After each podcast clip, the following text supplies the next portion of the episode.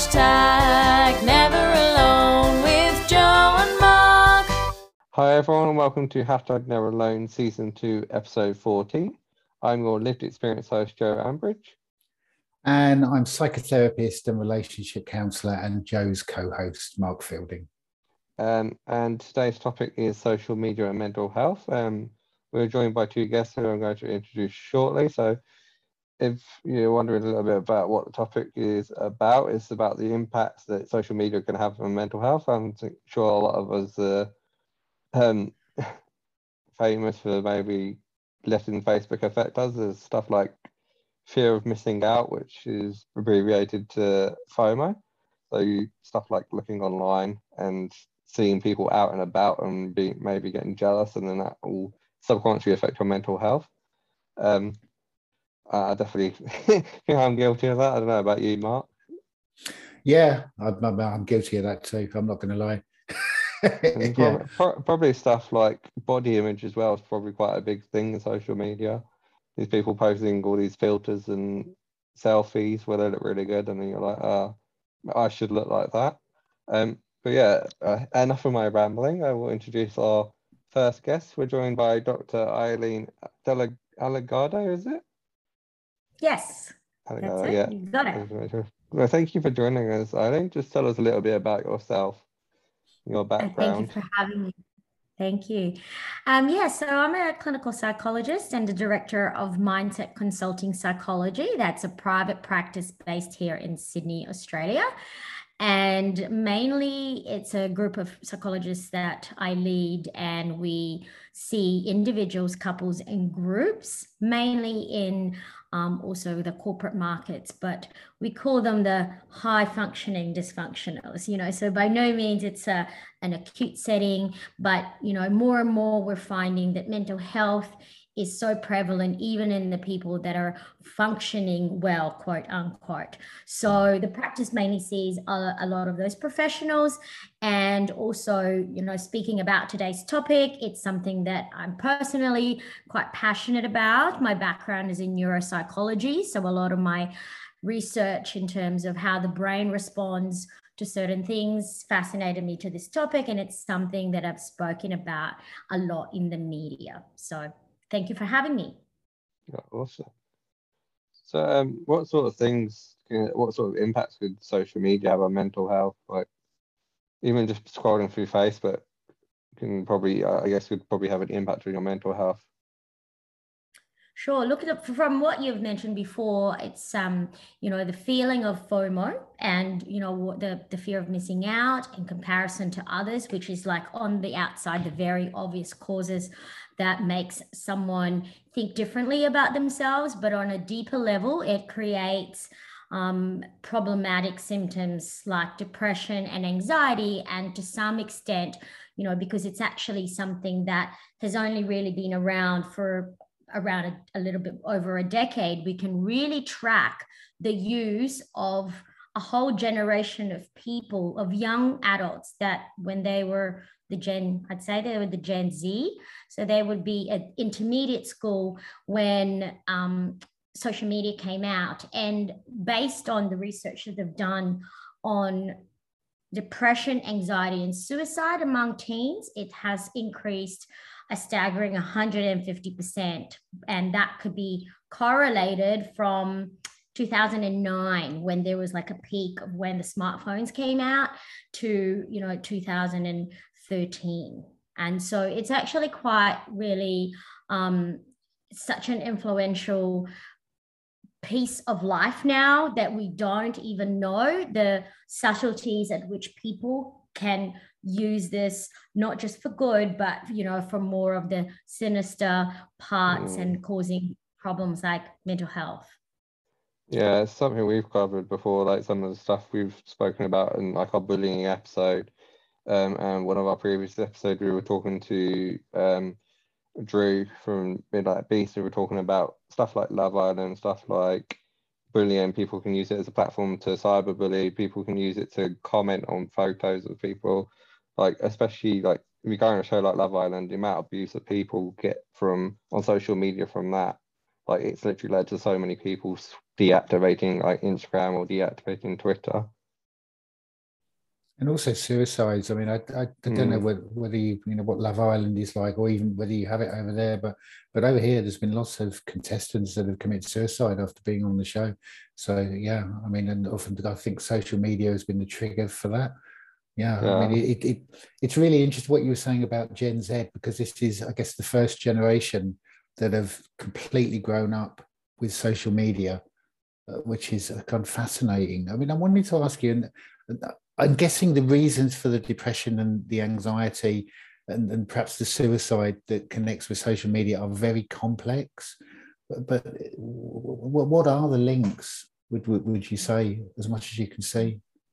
Yeah, well, the, the main links in terms of tracing it back to organic causes is that it has the capacity to change the rewiring in your brain. So similarly, what they found is that the, the way that social media activates the reward system, the dopamine reward system in our brain, so that's the chemical that makes us feel good, tends to be the same, follows a similar pattern as they have seen in gambling and substance abuse, right? So by definition, this is a, a substance that people consume that has this addictive quality and creates behavioral modification in people both physiologically and psychologically and emotionally so it starts off as i guess this kind of um, participation in the community it starts off with wanting to connect with other people as a means of finding ways to entertain ourselves. And then so it takes on from that. And because of the way that our brains respond to um, the likes and the retweets, which is basically like it's like a rush of um, dopamine in your brain that makes you feel good. The subsequent effect of that is then it makes us want it more. And the more we have it, the more we need it. And so it kind of becomes this negative spiral that makes us dysregulated in some ways. And just like any substance abuse problem, it becomes a problem in it of itself. Mm-hmm. That's really, really interesting. I mean, I know myself, you know, I, I, deactivated my Facebook account years ago, but I still go on Twitter. And yeah, and I, I just notice the, the kind of physiological arousal when I'm on, you know, so I, I, I'll be fairly well regulated. If I happen to look, I tend to look at Twitter in the morning, I'll put it on and I'm scrolling and I notice internally, you know, I'm, I'm getting really, really kind of physiologically aroused, you know, in, in a bad way, you know, I'm getting quite anxious, I'm scrolling, I'm, it, there's, eh, so I mean, and, and, I only kind of look at Twitter for maybe I don't know 20 minutes a day. I mean, some people I guess on social media all day, aren't they? off and mm. on. Yeah. And that yeah. and that's part of the danger of it is the access and the availability of something that is that addictive. You know, we didn't really know how it was functioning in terms of use until we have had more data. But as what you've said, Mark, before, there's just this physiological reaction that even if that wasn't the reason that you were on it, for some reason, if it's something that you start to use more of, you start to have these physiological feelings of it's like being rewarded for something. Mm. And at the same time, knowing that you want to stop, but not having the ability to do so. Think as well, stuff like notifications, as Matt was saying the other day, I think turning your notifications off could be beneficial. I think because if you've got notifications on for Facebook, it's going to make you want to look at what's making the notification happen. So if someone messages you, you hear a noise, you're going to want to respond to it. And I think a lot of us are probably guilty of doing that. And then you get drawn in and then you don't even realize how much time you're spending on it. Um, I'm definitely guilty of something like that. I've deactivated Twitter once before. The only reason I have Twitter now is to do promotional stuff for the podcast, but I had it and when I had it, the amount of times people I'd see people tweet stuff about me, not very nice things about me, or um, um, see other people being abusive to other people, and it really does affect you, even though it's online and it's not in physical form. It still affects you because then other people are seeing that, and then they might think the same thing about you. And I've also had stuff where people have made hate groups or have messaged sent me death threats on Facebook and does really affect you. It gives it kind of gives people that platform to be brave that where they might not be in real life. They wouldn't probably say it to your face. There's a whole like keyboard warrior situation.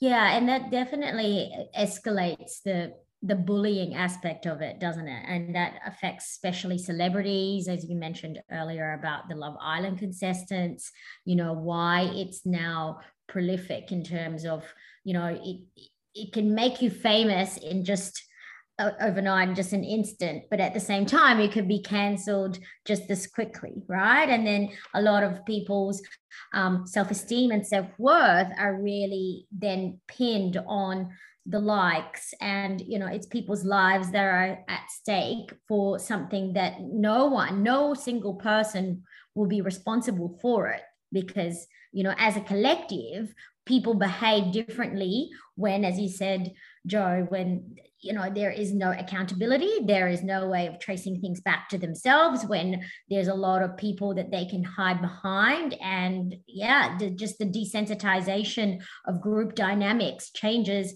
in a virtual world. Yeah and it also gives people stuff like catfish as well where people catfish i don't know if you've heard of catfishing where people pretend to be someone they're not just to kind of get someone's attention there's even a TV show on it as well. Like I've had people try and catfish me pretending to be a girl, and then arranging to meet up. But a lot of the time, because I've watched these shows and I know a lot, like people ask certain questions, or a lot of time I figured out who it was straight away, and I've kind of still gone along with it, but then tricked them into asking the same questions again, and then realizing who it was, and then saying, "Oh, if you carry on, I'll report you to the police." But other obviously other people might not be as lucky. They'll they'll play along and then they'll be like, oh, this person is really interested in me, and then it's obviously not who they say they are. It could be a young girl portrayed as a young girl, but be an older man or an older person, and it is a platform that probably I think they're introducing something here where you have to verify your age now. So you, eventually they're going to do it so you can only use Facebook and you have to prove your age before you use Facebook because then they can track you if you're doing anything like that. Mm-hmm. Which are really, which are really good things that have come out now in terms of security and privacy, because as as we've said before, it's so new that this is all um, we're, we're actually adapting as we're knowing or finding out more about its uses and the downsides of having it and people changing their identity and the really sinister stuff that goes on on the internet. And i think it is really you know really difficult for i guess if someone's being cyberbullied or someone's being stalked online you know i think it, it's so easy for you know maybe the older generation to say well look, listen just don't go just don't go on social media you know but it's such an integral part of young people's lives that if they don't go on social media then they really are missing out aren't they? Because all of their peers are on social media. This is how you know younger people belong. So it's incredibly difficult to know how to manage. You know if there's lots and lots of negative input coming in uh, and the, and the choice is to either go off and not talk to any of your friends on social media. I mean, it's an impossible choice, I think, for for the younger generation that you know that social media is such a massive part of their life. You know, yeah. it's how younger people belong. And I'm, I'm, and I'm using kind of I'm saying younger people, but I'm wondering whether there's any research on kind of older generations because I'm guessing these problems are not only with younger people. I mean, I, I'm guessing older people also get really addicted for social to social media, possibly for different reasons. You know, as mm. an antidote to loneliness. And I'm just, is there any research on kind of older generations?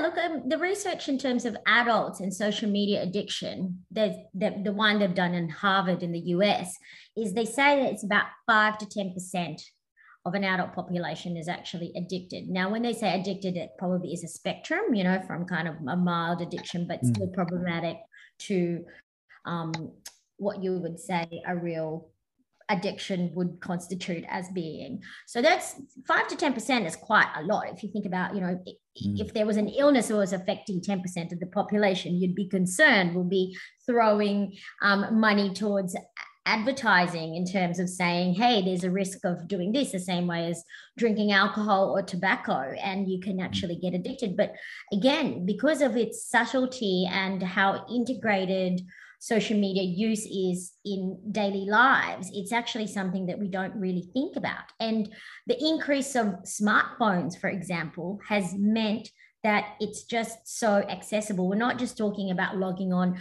to the internet, we're talking about a button something that buzzes on your phone that creates that rush, that adrenaline. And then again, not just the physiological stuff, but all of the other things that come along with it, which is the, the FOMO, the catfishing, the hours and hours of um, scrolling that means lack of productivity for some people. Um, so the, the actual downsides of it are endless. And they said one in three adults, when they have done this survey, said it's problematic for them. Yeah, I mean that's really, I, yeah, that's not surprising, really. I think to me, you know, I mean, there's a positive side, of course, but you know, I guess we are talking, you know, about the shadow side and what you were saying around the, you know, the brain. I mean, I've seen a picture of the brain lighting up when someone is using social media in the same way as you described the brain kind of lighting up with addiction, and and that's kind of scary. I mean, uh, how, do you treat people if someone comes to, to you or one of your psychologists and they, they really are addicted to social media and it's damaging their, their life? What, what do you do? I mean, what, what, what kind of treatment plans do you have? Well, usually a, a, a, a treatment of cognitive and behavioral therapy. So that means a combination of thinking about social media in a different way. Generally, when people are addicted to social media, they would have positive beliefs about it. It's helping me connect with people. Everyone's doing it. It's not that harmful. It's the mm. only way I can de stress.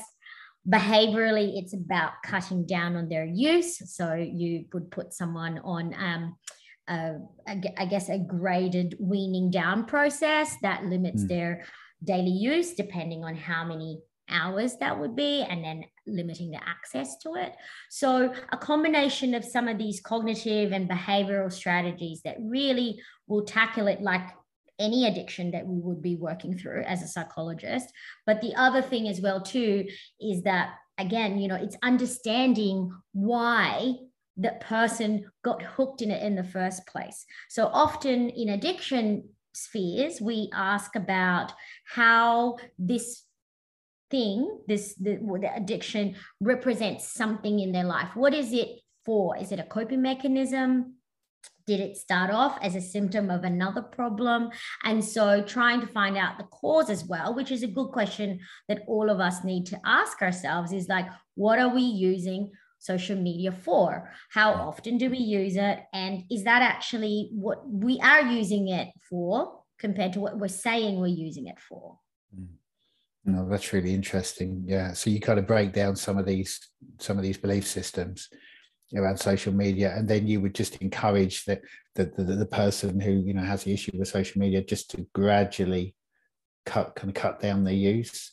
So it's yeah. really like an addiction model, actually. Yeah, and I mean, you know, we it, it sounds it sounds like oh we'll just slowly cut down. But remember when if people are addicted there's a lot of withdrawal symptoms mm. that happens that makes that very difficult for a person to stop. So it's not for the lack of acknowledgement sometimes that people still use it but it's for more that they can't do it. You know they've tried different ways of cutting back but you know for whatever reason it it either comes back straight away or they've minimized it so they don't think it's actually a bigger problem than it is until they realize that they're feeling quite anxious or stressed or struggling to cut back on their use. So that's actually a telltale sign as well that you might be more addicted than you think. Mm. Yeah, that must cover so many people. it's so many agree. people.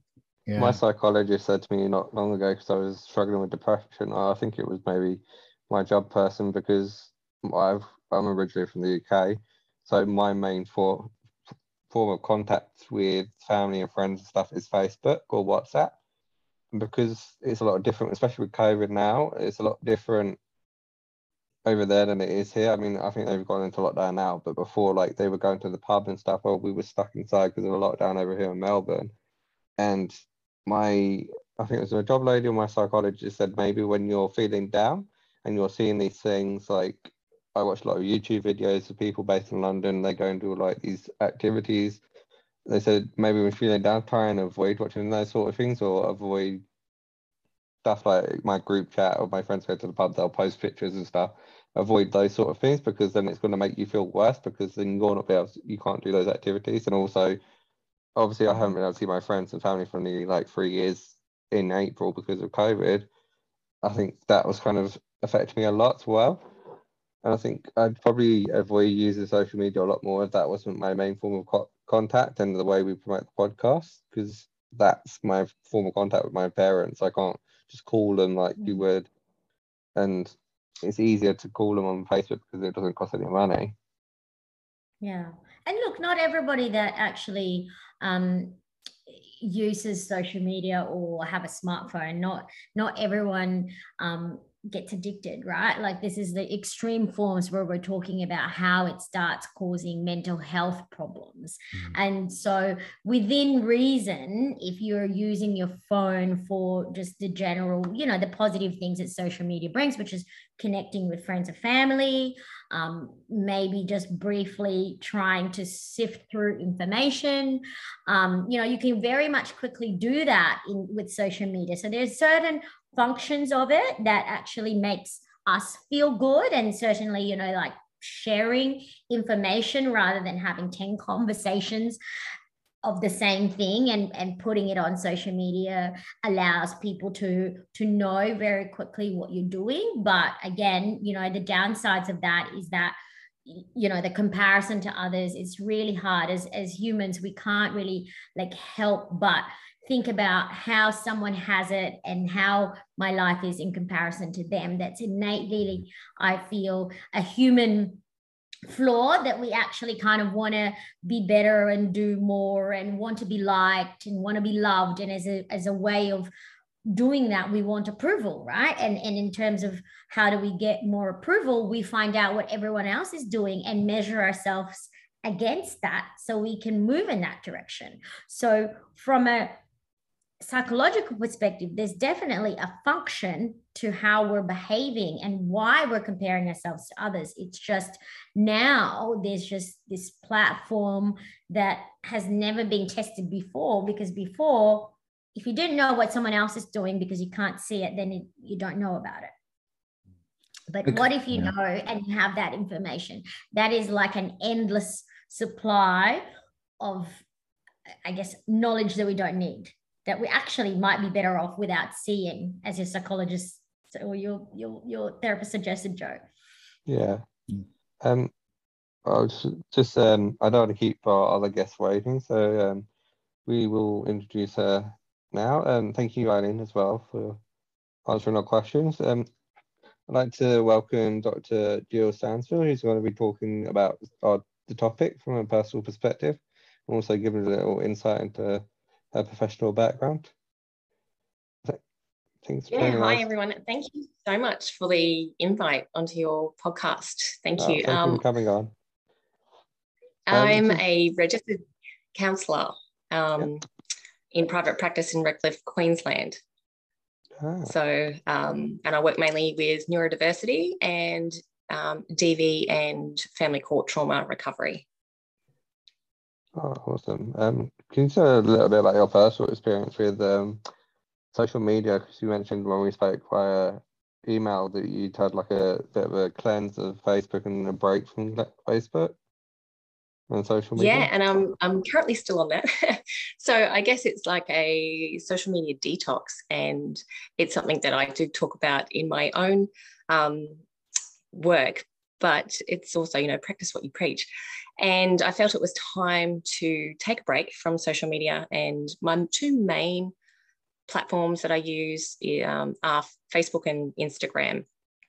So I just deactivated. So I, I didn't delete, or I didn't just delete the app off my phone, I actually deactivated it. Um, the benefits have been huge. It was originally just to do it for one day and then just to see how I go. I haven't reactivated it, Facebook for over four weeks, five weeks, I think.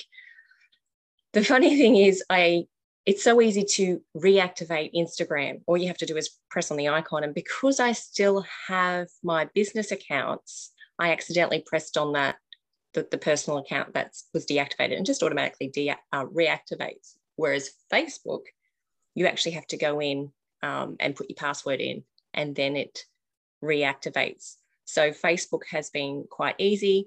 Um, I've learned from the previous time I did a social media detox, I to have my business pages running. So for running mines, I needed to have um, someone else on the as an admin to keep them up and going. So I made sure that I did that before I deactivated my personal accounts as well. Yeah. And the, the coming off of I mean, I similarly probably a couple of years ago now. You know, I decided to come off come off Facebook. You know, and from time to time, you know, I, my mind still misses it. And this is like, you know, this is like, I mean, I still have a, an Instagram account, I still have a Twitter account, but it shows how addictive it is. You know, even after all of this time, occasionally I'll get a flash. Oh, I wonder what's happening on, on Facebook. But I, I just came off it because I don't know. I was just scrolling endlessly, and I, I don't know. I just, stopped really get. I, I, wasn't really enjoying it. Really, I think that's what what I found. Really, I was just going onto Facebook. You know, I'd regularly go onto Facebook and I'd look at it. I wasn't really enjoying it. It was just an automatic action, really. And when I came off it, I just found I had not that I was on Facebook for you know hours, but I just found I had a bit more space, really you know, time wise, and I mean, I have to say, and mind wise as well. I mean, I don't know whether that's what you found really coming off? It's funny you say it's that automatic response. So when you pick up your phone you uh, swipe it to open it up, my thumb immediately went to the Facebook and the Instagram account without I didn't even have to think about it. Well, that's not where I was going. I was going to probably look at something else. But that was the first thing that I would go to automatically when I picked up my phone. And I needed to break that habit. And it's only sort of fourth week in that I am starting to break that habit, habit of opening my phone and going straight to, um, you know, Facebook or Instagram. Um, so it is that habit, and it's about breaking that habit.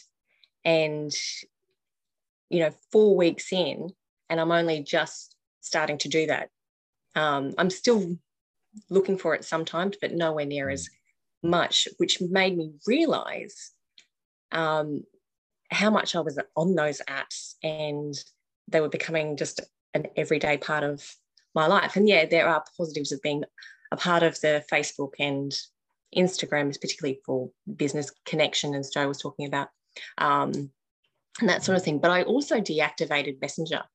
Now, over the years, I have deactivated uh, Facebook on and off. I haven't always had Instagram. And sometimes it was usually a week at a time. So this is probably the longest that I've gone without it, maybe. And it's the first time that I've deactivated Messenger. If people want to get in contact with you, they will. There yeah. are other forms. There's still text message. There is still a phone number, and the important people have my phone number. Um, you know, because I have a different phone number to my my work phone as well. Um, and there's still email. I'm still contactable by email. And on my phone, I do have all notifications turned off. So unless someone rings me or text messages me, even though I have the sound off, but all my notifications for all apps are off, it just takes that noise away, declutters my mind. And that's what I also found with deactivating these accounts. It just removed some of that noise. Um, you know, there were a few topics that you touched on, including the you know, fear of moving out. What, what, what's everybody else doing? Well, how about I just focus on what I'm doing for a while and become more productive? And I have found that doing a social media detox, I have become more productive on things that I actually want to do. Simple things, including um, reading a book, a physical book. Remember those? With, you know, you have to turn the page. Um, mm. so, you know, little things like that, little benefits like that, um, I have found along the way. And I'm not missing it as much as I thought I would either, which has been wonderful because it, like Eileen was saying, it's not something you can just go straight into and that's it, cut it off. I did it gradually. I, I set, you know, something that was attainable. All right, let's see how I go for 24 hours, 48 hours. And it just got easier. It didn't get harder, it actually got easier. Yeah, and it is um, really, you know, I mean, I, I use a lot of mindfulness in my client work, and you know, it's really the opposite of that, isn't it? I mean, I just find when I do go and say, I mean, it's just mindless, really. I mean, you know, I, I you know, am I even there when I'm scrolling?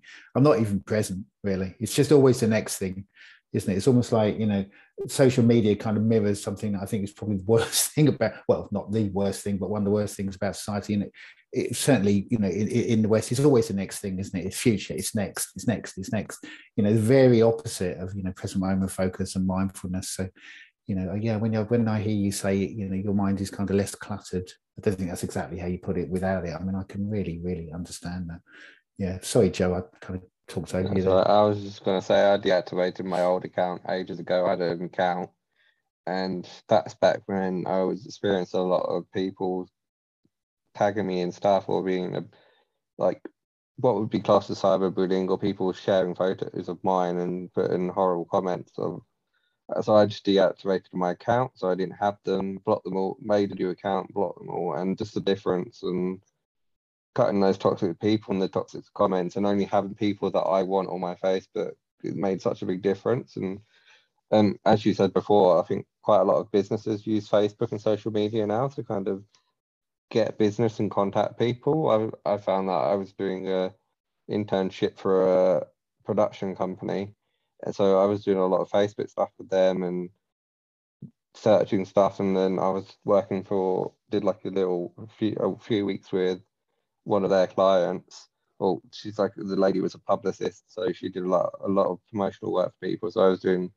work for one of their clients. She's like a tower tower block management management company, so I was doing all their social media for a while, and you do notice, especially nowadays, a lot of businesses use Facebook or Instagram or Twitter to do promotional stuff or contact their contact or get clients in or get customers in.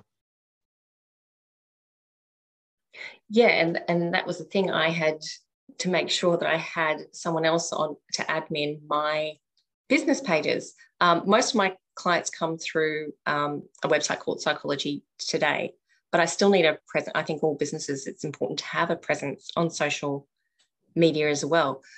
But I share a lot of my research. Um, I did a PhD in um, on autism, so a lot of my research I share on my social media, but I schedule it so that I can have that break and separate myself, and I have someone else looking after it. So, um, yeah, that that was the another aspect of doing this detox. I had to think how how I was going to go about it because I had learned previously if I deactivate my personal account, there goes my business account. But I do need that social media presence for my business. Yeah, we use Instagram and Twitter and stuff for our promotion stuff for the the podcast and to get guests and I think I wouldn't use Instagram as much. I don't don't really use it for personal use as much as I used to. Like I use it mainly to if there's film promotion and stuff or my football team the team I support shares something like a one of their game results. I'll use it for that. But predominantly use Instagram for the podcast really, just to share stuff and my photography stuff I use it for. Um but I probably I probably use Facebook a lot more because of the connection back home and WhatsApp I don't really use Twitter very much apart from promotional stuff because I just found to- Twitter's a very can be a quite a very toxic environment because you can as much you can block people, but then they can just make another account. Or if someone tags you in something, if you're blocked, if they're blocked, they can still see what you're tagged in and comment on it without you seeing it. I've noticed because I had that happen a few times. Someone tweeted something and then someone else commented, and obviously I couldn't see it and one of my friends who wasn't didn't have them blocked said, "Oh, have you seen what they've tweeted?" And then obviously they showed me. But I feel like at least with Facebook, you can block people and then you can't see what they've posted at all. There's, there's such a difference, especially in those sort of on each of the platforms. There's all the different. They have their advantages and disadvantages and stuff when it comes to those sort of situations. And I just wanted to kind of add, you know, I mean, Twitter it, it, there's so much hate on there. I mean, it, it's almost like the perfect displacement activity, uh, you know, plate displacement area, isn't it? People that might be angry with people in their own lives and they can't express that. Well, let's just find a stranger on Twitter and let's just be really, really angry, you know, with them. You know, I go, it's so complex. I think people's relationships and individual, isn't it? I think with with, with social media. Yeah, I, I just wanted to to ask you a little. This is a bit of a segue, but the running minds I, I, wanted to ask a bit about that, really, if that's okay. I know we're kind of moving off social media a little bit for a second, but I was just really curious. Yeah, sure. Yeah. So um, I'm a runner, so hence the play on words with running minds. I uh, work in person and um, online via Zoom, and I work with individuals, um, uh, adults uh, mainly. And um, so I've been, this is my second year in private practice. My background is in teaching. So I used to work as a, a school teacher and, and in university lecturing as well, um, education subjects. So I I am an advocate for normalizing the conversation around mental health. And um, even though I'm a therapist, it doesn't mean that I'm immune to, um, you know, I, I, still have to manage my own mental health as well, which is, you know, what I was saying, social media uh, detox, it's, it's a, it's a great thing. There are so many benefits. And when I felt that my anxiety was getting a little bit too much. And I was trying to work out why, you know, I was wasting time on apps like automatically going into Facebook and Instagram and just like you said, Mark, mindlessly scrolling. It wasn't helping my anxiety. And I'm thinking, hang on, I need to manage this better. So one of those ways was coming, stepping back from social media. Um, I do think managing um, things like depression, anxiety, it's a holistic approach. It's not just okay, I'll do this and it yeah. fixes it. Um, if I had a, you know, a magic potion, then, you know, I'd be super rich, but it, it's not, um, you've got to look at the root of the problem as well. So for me, I needed, it was time to um, have a, a, social media detox. And I've continued that for now. Do I know when I'm going to go back on to, to Facebook? No, I don't. At the moment, um, I'm just leaving it as is. I haven't deactivated my Instagram account again because I have realized that I'm not on it as much anyway. So I have, you know, distanced myself a little bit. I'm on other social media um, platforms. You mentioned Twitter. I've um, I use it very rarely. Do I go on it? Maybe once a month. So it, you know that wasn't um, an issue for me. But social media um, especially getting into where it's a, the addictive part, especially with relationships and having a look at um, other people, whether it's of the same sex or opposite sex, um, and looking at who's posting comparisons. I think Eileen was talking about the, you know, mm. comparing yourself to others. That certainly does come up um, with my clients, and um, we do take that. Well, I take that approach with you can't just go straight in there and stop. It's like with anything, you've, it's a, it's a process, step by step, to um, gradually break away from that addiction. I guess the comparison, I mean, I'm going to bring in something that's a massive subject that we could probably have about 10 podcasts talking about, but I just wanted to briefly bring in kind of eating disorders and, and social media. I mean, obviously, there's so much linkage there. I mean, just uh, how, how, do you, I mean, how, how do you see it? I mean, did you work with clients? I'm guessing you probably do. You know that probably that have eating disorders or developed eating disorders because of the comparison and you know such an unfair comparison is not social media. Everyone's putting up you know they take 200 photos, they put up their best one. Just wonder whether you can maybe just talk a little bit more around that, if that's okay. I think it's can can be an issue for um, really anyone. Um, hmm. It's uh, I saw a lot in my younger female clients, um, particularly with um, body image. And yeah, it is hard, and it it also goes on the algorithm. What you're looking at is what they'll show you more of as yeah. well, which is not necessarily helpful. Um, so one way of counteracting it is um, on Instagram, particularly, for example, is unfollowing those um, people or profiles that aren't helpful in that respect. And I've, I've done it myself. Um, those that I felt were either negative or didn't make myself, that didn't make me feel good about myself. And, and I thought, oh, you know, I'm starting to compare myself and I don't want to do that. Um, though I am following a lot of the um, body positive profiles and, you know, normalizing what are for example, a woman's shape and body looks like. Um, I think it's Danae Mercer and uh, um, Hayley Madigan. Haley, mm, I, think, I, can't think of the name, but there's a couple of um, profiles that are, are, quite big and they um, I find those profiles useful. So it's about unfollowing ones that you don't find useful, that are not making you feel good, um, and maybe just following those that you know do make you feel good.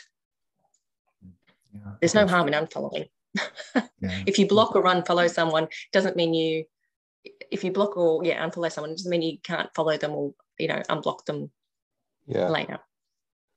Do you find maybe those sort of things like eating disorders and body image affect women more than men? Maybe like women compare themselves more to like maybe Absolutely. someone that's a little bit someone posts like a picture of them in the bikini and they're like really skinny. Someone's going to compare themselves to that as opposed to maybe someone like me. If someone posted someone with their like six pack out, I'm is less likely to affect me. I'm just like compare myself to that than a woman would, would if someone posted like yeah bikini body or something? Women do tend to um, be targeted more, um, and women are targeted by both men and women. It's um, you know, and going back to the trolling, especially if that person doesn't know them, it, it just feels like oh, keyboard warrior behind the screen. You know, you're untouchable when in fact there's somebody else behind that profile that you're writing that comment. And I haven't had it happen to me personally, but I have seen it. I have seen it on, um, especially um, celebrities or well-known figures that people that people tend to think, well, they don't have feelings, and they will tend to comment on their body more, or you know, whether they mean it or not, and it's just to be nasty. I don't know um, the intentions, but women do tend to be targeted more often, mm. especially on their body image rather than what they say. Yeah. I just wonder, you, you're kind of nodding, Eileen. So did you want to come in and just pick up on anything that uh, Jill was Jill was talking about? Yeah, I was just saying, you know, like um, very similar to it. Um, Jill was saying about the, you know, the how the cleansing is actually not something that you'll miss it's actually something that I don't think people realize until they have done it. And or the the there's so there's rewards, what I was talking about before, but there's also punishment. So this is the punishment. You get the wrong kind of attention. So people like your stuff and you feel good about yourself. And then sometimes, you know, there is this negative attention, but it's still attention. And depending on um, I guess the self-esteem of the individual that puts their life out there to be quite dangerous. And the flaw in the system is that what Joe was saying, the algorithm is set that if you're watching and looking at a specific group, the algorithms will mean that you'll see more of it. The more you see of it, the more that it starts to rewire your brain. And so it's all this spiral in terms of what you're seeing, what you start obsessing about. And then Mark, you're asking about, you know, like in terms of uh, like body image, I guess it's kind of like, well, yeah, then you'll see a lot of body image stuff. If you see, if you follow a lot of designer influences, clothing, wealth, you know, mansions and cars, yeah. you'll probably yeah. see a lot of those in your feed. And so a lot of what you're looking at becomes the problem that you feel inadequate about or you feel insecure about. But instead of dealing with the issue, you actually feel that need as if you know you're kind of think you're thinking about it you're looking at it but you're not really doing anything about it or you're not really identifying mm.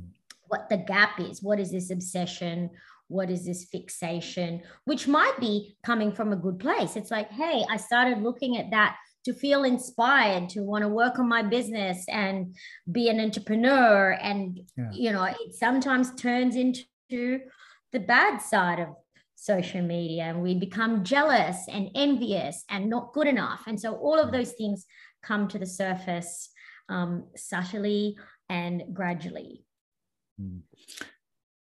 Just aware of the time, I just wanted to know if anyone wanted to contact either of you, where would they find you?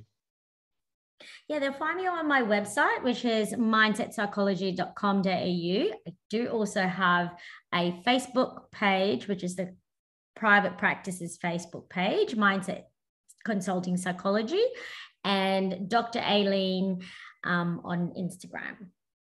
Awesome. I'll share the links on our socials. If you email me after the episode, I'll share them on I our social media. And yourself, Jill? runningminds.com.au. And if you um, pop on the website, I've got links directly to the Facebook and Instagram page on there, which is um, of the same name, Running Minds. Awesome. Um, and what is your favourite bit of advice in regards to the topic that you would give our listeners? I'll go first. if that's okay. I was like, I don't want Jill to steal mine. Um, everything in moderation. I believe that, you know, there are things in life that we can enjoy, there are positive things that we can get out of everything, but to be um, mindful of our use and using that in moderation with everything else. Oh, absolutely, Aileen. Balance, absolutely. Um, so I'd like to add if you want to do a social media detox, start small.